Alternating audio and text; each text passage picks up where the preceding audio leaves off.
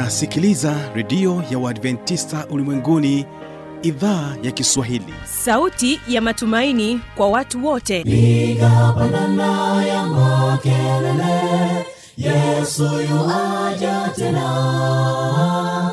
Ipata sauti imba sana yesu yuaja tena. Anakuja anakuja yesu yuaja tena. Hii ni sauti ya matumaini kwa watu wote. Inayokujia kupitia redio ya Waadventista ulimwenguni awr toka kila kona ya dunia tunasikia vita njaa maafa. Hivyo washiria marejeo ya mwokozi. Piga panda ewe mlinzi yesu yuwaja tena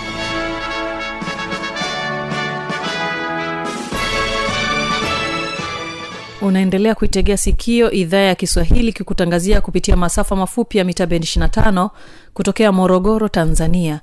Msikilizaji endelea kuungana nami kupitia rock fm lakini vilevile vile kupitia morning Star fm hii leo mtandao wetu ni www org. Jina langu ni kibaga mwaipaja. Karibu sana katika matangazo yetu. Vipindi ambavyo vitakuwa hewani hii leo ni pamoja na kipindi cha ijali afya yako na hapa tutapata nafasi ya kuweza kumtegea sikio profesa mtango ambapo atakuja kwetu na mada inayosema umuhimu wa kupumzika na katika kipindi cha siri za ushindi tunatamani kufahamu maisha ya wanachuo jinsia ya kike wanapokuwa chuoni. Naamini ya kwamba utaungana nami tutazungumza mengi hapo tujue wao wanaishi vipi katika vyuo hivyo ambapo wanakuwa wakisoma. Na awali ya yote hawa hapa waimbaji wa kwaya ya wito kutokea ifakara watakubariki kwa ujumbe unaosema msisumbukie. Na katika wimbo wa pili tutakuwa nao bzb wanakuambia simama mpendwa. Lakini kwa sasa hawa hapa wito kutoka ifakara wanakuambia msisumbukie. Msisumbuke ela dunia mlenini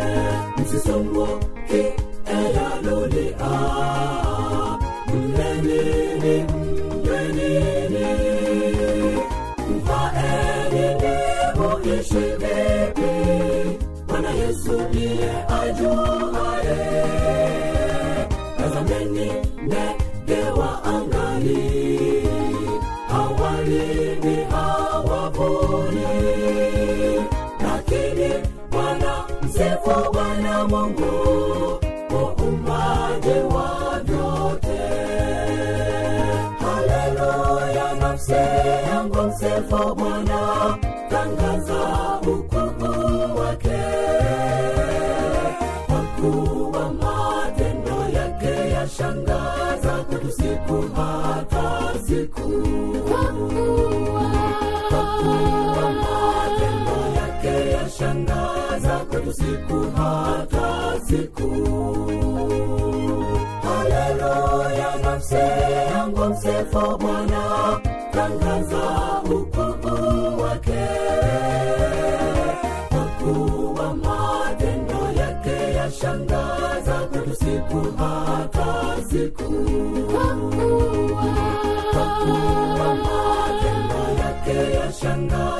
kwetu siku siku hata siku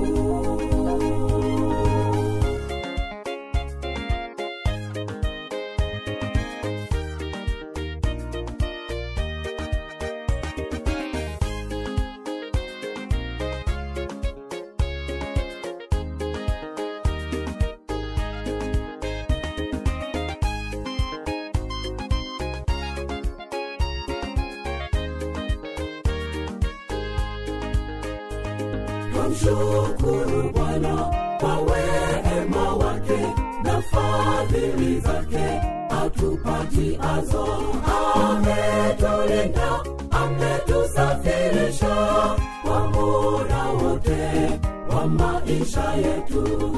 Ametulinda ametusafirisha kwa muda wote wa maisha yetu. Kwa mshukuru bwana wake na fadhili zake atupatiazo ametulinda ametusafirisha kwa muda wote wa maisha yetu.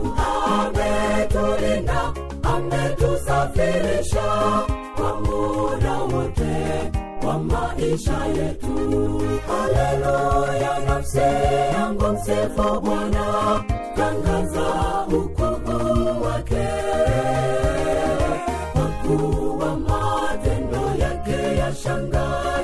kwetu siku.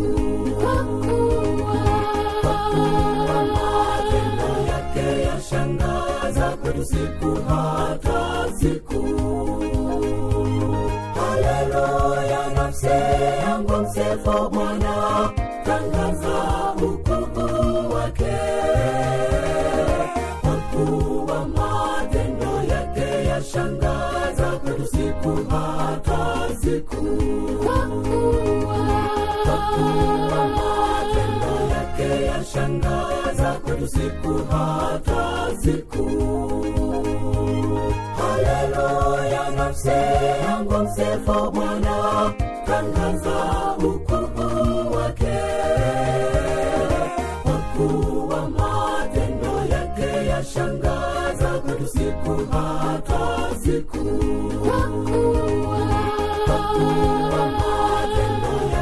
yashangaza kwetu siku hata siku. Matendo yake yashangaza kwetu siku hata siku. Matendo yake yashangaza kwetu siku hata siku. Kwa kuwa yake kwetu siku hata siku. Asante sana wito. Basi huyu hapa profesa mtango.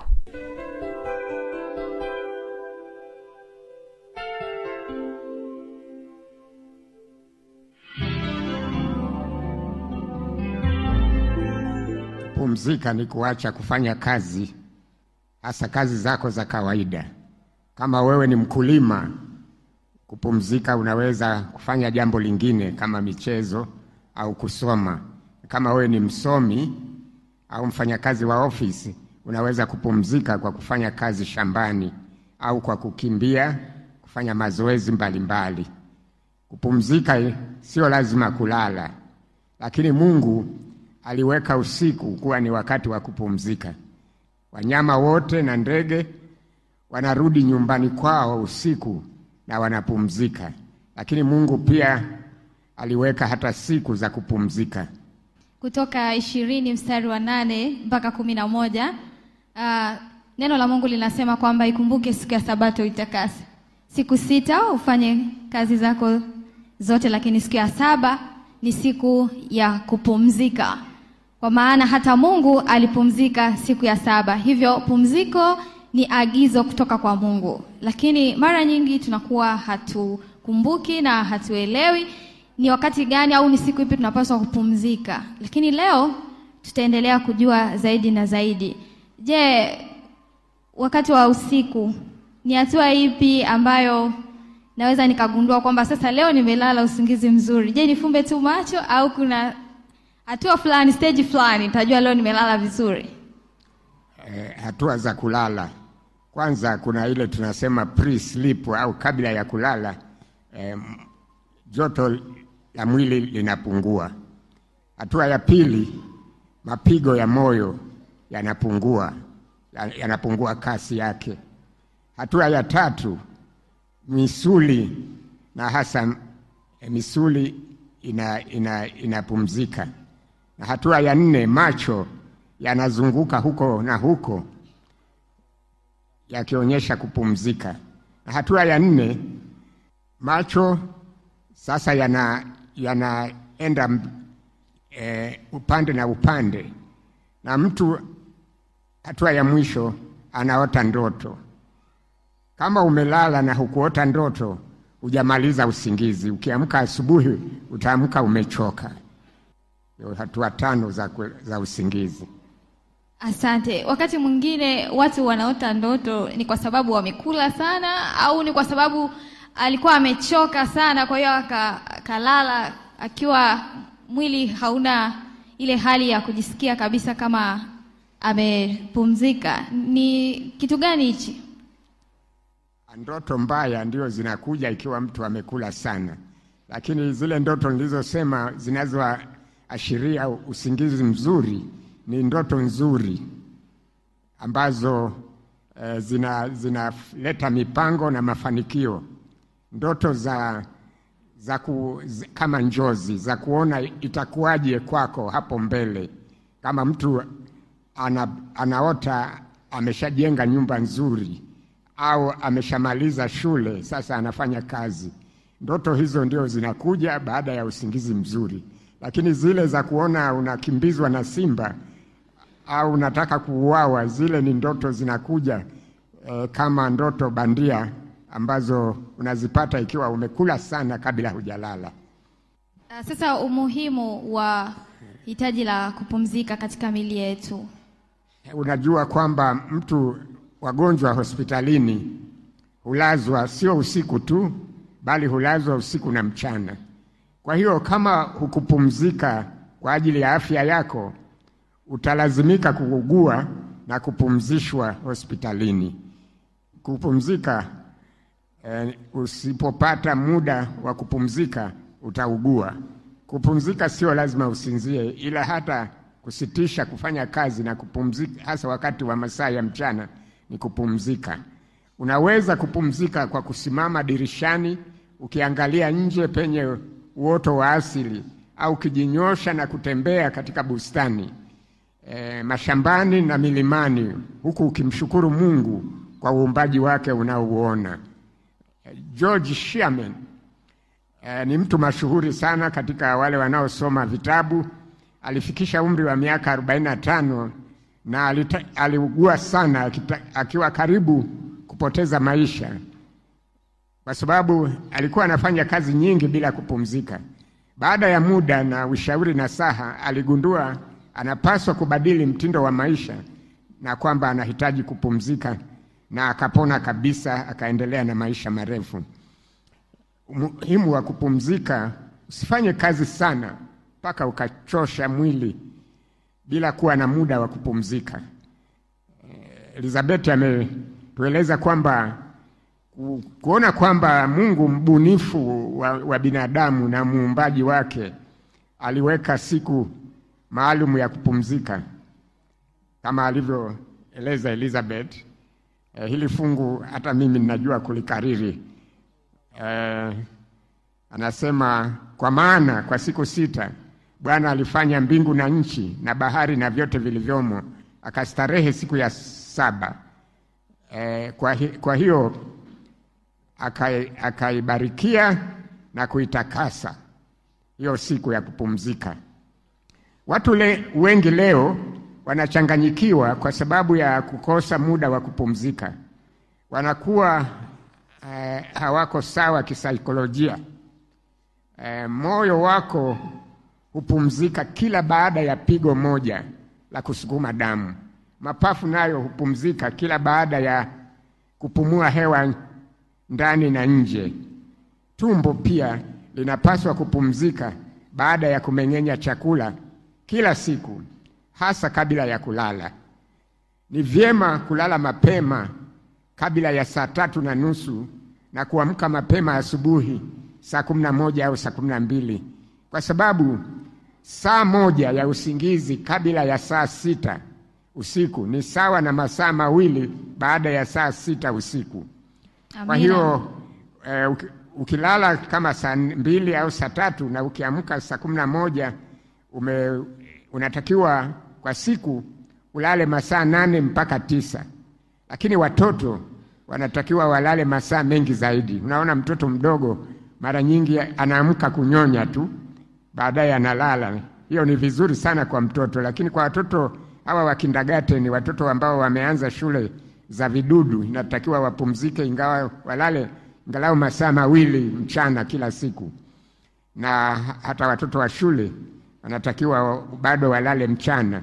Lakini pia hii jambo la kulala mchana ni jambo zuri sana. Watu baada ya kula chakula cha mchana unatakiwa kutumia kama dakika kumi au thelathini kulala usingizi. Hiyo inaitwa nap, na kuna nchi moja nilifika, nchi ya Finland, wao wanafanya kazi kuanzia saa moja asubuhi mpaka saa tano halafu wanapumzika masaa matatu, wanaanza kazi tena saa nane mchana mpaka saa kumi na mbili jioni.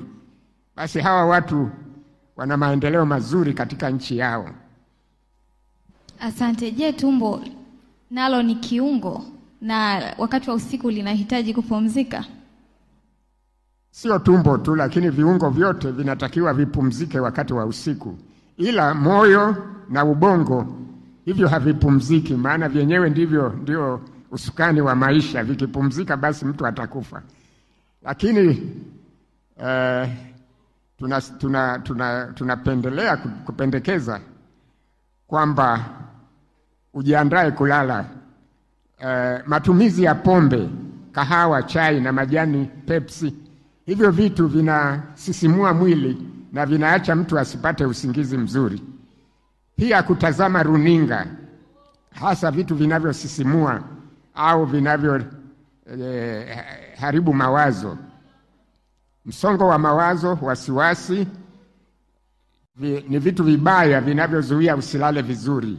Lakini pia kula chakula kingi usiku, kuchelewa na kula karibu na kulala, hiyo ni, ni jambo baya linaloondoa usingizi mzuri. Kula chakula chepesi kama matunda au salad maarufu kama cha, kachumbari usiku. Usiku haitakiwi ule masaa matatu mpaka manne kabla ya kulala. Kwa hiyo utaona kwamba mwisho wa kula ungekuwa mzuri uwe saa kumi na moja mchana, lakini basi kwa sababu ya utamaduni wetu e, tunashindwa kula mapema, lakini basi tungejaribu kuepuka huo mlo wa usiku, tukala kama tunda tu ambalo halihitaji kupika, na kama chakula kimepikwa kinaweza kuwekwa kikaliwa asubuhi.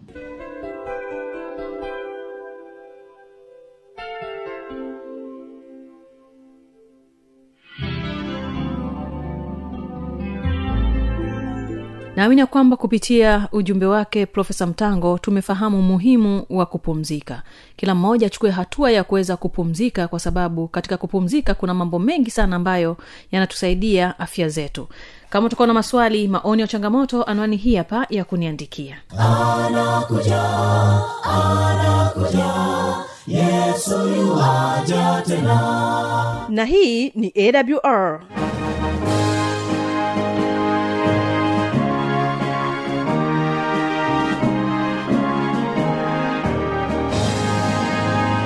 redio adventista ulimwenguni awr sanduku la posta 172 morogoro tanzania. Anwani ya barua pepe ni kiswahili at awr org. Namba ya mawasiliano simu ya kiganjani 653 570814 na pia unaweza kuwasiliana nasi na idhaa ya maasai kwa nambari 769 986355 ukiwa nje ya tanzania kumbuka kuanza na namba kiunganishi alama ya kujumlisha 255 unaweza kutoa maoni yako kwa njia ya facebook kwa jina la awr tanzania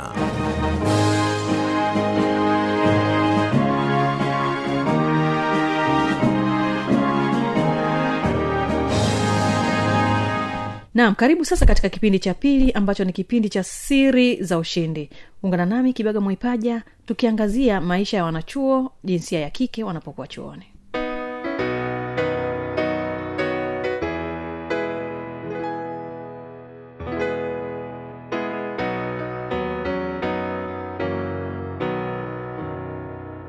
Mpendwa msikilizaji ni kukaribisha katika kipindi kizuri cha siri za ushindi hii leo nimepata wasaa mzuri wa kuwa na wanachuo kutoka chuo kikuu cha sokoine ambacho kinapatikana hapa mkoani morogoro. Chuo hiki ni cha kilimo lakini kuna fani mbalimbali mbali ambazo zinatolewa katika chuo hiki. Basi ni kupatia wasaa wa kuweza kuwafahamu wageni wangu hapa studio hii leo lakini kumbuka uko nami mtangazaji wako kibaga mwaipaja. Tafadhali tuwe sote mwanzo mpaka mwisho wa kipindi hiki cha siri za ushindi. Mada ambayo tutazungumza nayo ni maisha ya wanachuo jinsia ya kike wakiwa chuoni. Hapo ndipo tutakapozungumza hasa kujua wao wanaishije nini ambacho wanakumbana nacho. Watuambie kwa safari yao ya miaka mitatu nini ilikuwa changamoto yao? Nini ilikuwa mafanikio yao katika kusoma kwao katika chuo kikuu cha sokoine ambacho kinapatikana hapa mkoani morogoro nchini tanzania? Bila shaka utajifunza pamoja nasi. Na wewe jinsia ya kike ambao unatamani kwenda chuoni popote pale basi ujue unatakiwa uishi vipi ukiwa chuoni. Na wasaa huu unampatia nafasi mgeni wangu wa kwanza kuweza kujitambulisha kabla sijampatia nafasi mgeni wa pili. Karibu. Asante kwa majina mi naitwa penina deus ni mwanafunzi wa chuo kikuu cha soko nne. Masomo ya information and record management. Nipo hapa kama tulivyokwisha kuambiwa kwa ajili ya kuangalia mambo ambayo sisi wasichana tunakuwa tunapitia tukiwa chuoni na mambo mengi mengi ambayo tunajifunza tukiwa chuoni. Asante. Huyo ni penina. Ninaye mgeni mwingine ambaye anampatia nafasi ya kuweza kujitambulisha. Asante. Kwa majina naitwa erin cosmas. Ni mwanafunzi kutokea sokoine university kwa kifupi sua niko hapa leo kuzungumzia mada iliyoko mezani kuhusiana na mambo tunayopitia sisi kama jinsia ke yani wanawake au watoto wa kike katika maisha ya chuo na changamoto zake nini kinatukuta. Asante. Basi hao ndio ambao nitakuwa nao katika kipindi hiki cha siri za ushindi. Nisikupotezea wakati mpendwa msikilizaji basi moja kwa moja ninatamani nifahamu tu kutoka kwao. Pengine nyie wote kwa ujumla wenu uh, mnahisi nini tofauti kati ya maisha ya msichana akiwa chuoni au mwanamke? Maana si kweli kwamba wanaosoma chuoni ni wale wasichana tu kuna wengine ni, ni wanawake ambao tayari wana miji yao uh, wanajiunga kusoma hapo. Pengine utofauti ukoje kati ya maisha ya mwanachuo mwanamke na mwanaume? Karibuni. Kuna tofauti za aina mbalimbali kati ya mwanachuo mwanamke na mwanaume nikianza kuzungumzia kwa upande wa mwanachuo ambaye ni dada ambaye hajawa na, na majukumu makubwa. Ya familia. Ya familia. Mm-hmm. yule dada anakuwa yani utendaji wake mzuri unakuwa ni mzuri sana kwenye mambo tofauti tofauti. Ukiangalia kwenye upande wa darasani anakuwa na pafumu vizuri na pia anakuwa na muda mwingi wa kufanya mambo yake free kuliko una mtu ambaye kidogo anakuwa na majukumu. Kwa hiyo tukiangalia huo upande hilo swali linakuwa ni zuri sana kwenye masuala ya wanawake ukiwa kwamba yani namaanisha kwamba ukiwa chuoni hauna majukumu mengi tofauti na wale wamama wakubwa au wanaume eh, nije kwako unaniambiaje kwa upande wako kuhusiana na mwanamke na mwanaume mm. tofauti yao eh, yeah. mi naona wanawake tuna mambo mengi kwa huku chuoni mwanamke ukifika chuoni kuna ile swala ya peer pressure tuseme kuna ile msukumo mm-hmm. unataka ufanane na huyu kavaa hivi mm-hmm. Kuna ile mtu sijui kasuka vipodozi ukienda majumbani kwao ni tofauti na huku wanavyokuja chuoni. Mm-hmm. yaani wanakuwa kwa huku wanawake kwa maisha nilo tuliosoma tumeona wanawake wamekuwa wanakumbwa na ile yaani wamekuwa wanakumbwa na ile msukumo wa kuiga vitu vya watu. Kundirika mtu, kundilika asante dada kibaka mm-hmm. yaani mtu anashindwa kuuishi ule uhalisia wake katoka nyumbani kwao walikuwa asuki ametoka nyumbani kwao alikuwa avai eleni alikuwa avai suruali. Lakini akifika kule chuo huku chuoni unakuta mtu anabadilika. Yaani maisha anayoishi huku mm-hmm. na anayoishi nyumbani kwao ni tofauti. Lakini kwa wanaume mi naona tofauti. Sidhani kama wanaasilika sana japo kuna ile mavazi. Lakini kwa wanaume ni vitu vichache utakuta labda namna ya kunyoa staili ya kunyoa ndo atabadilika mavazi kidogo hizi suruali siku hizi zipo za kuchana. Lakini kwa wanawake naona ina afekti sana. Na kama utokuwa na mungu na dini mm. kupotea ni rahisi sana. Pia napenda kuongezea hapo kidogo mm-hmm. kwa wanaume.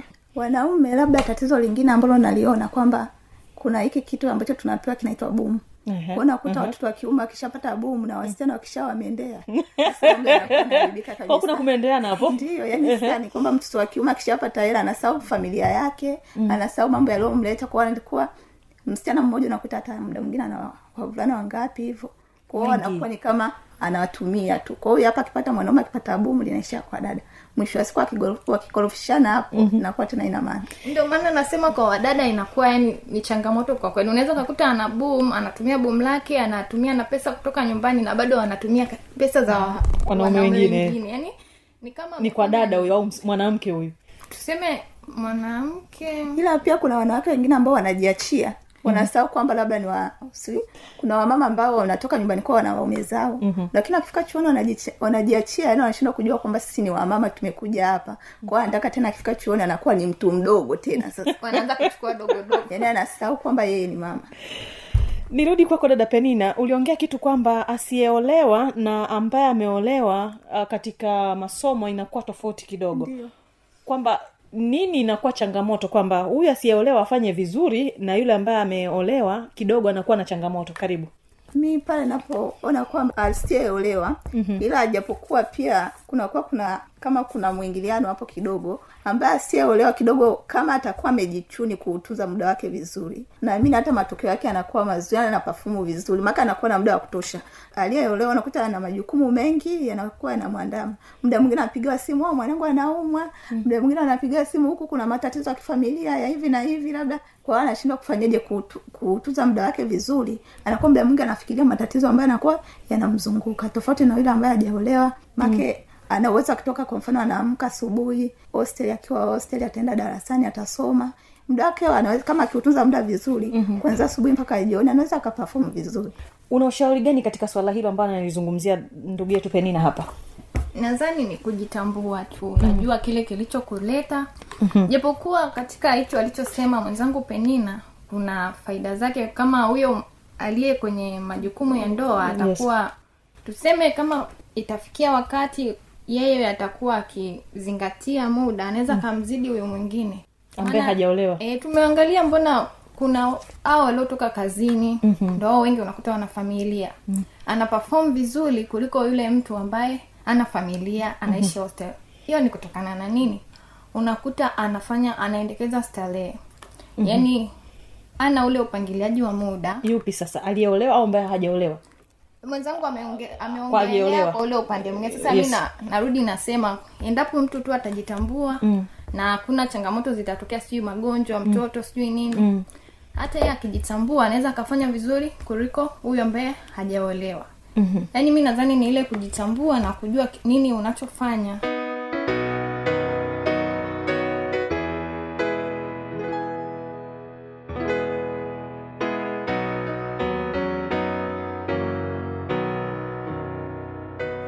msikilizaji ninaamini ya kwamba umeweza kubarikiwa sana. Wewe kama ni mzazi wa kike unafahamu mtoto wako anapokuwa chuoni anaishije. Kupitia kipindi hiki kimekuamsha na kujua namna gani ambavyo wewe kama mzazi utachukua hatamu kujua mtoto wako anaishije akiwa chuoni yesu akuita utoke dhambini uje kwake simama mpendwa ukisitasita kifo nacho chaja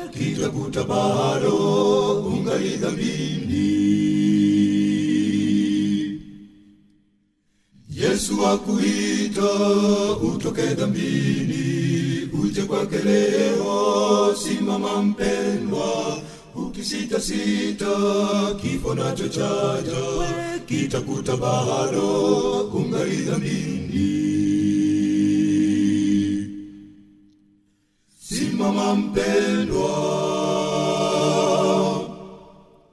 simama mpendwa.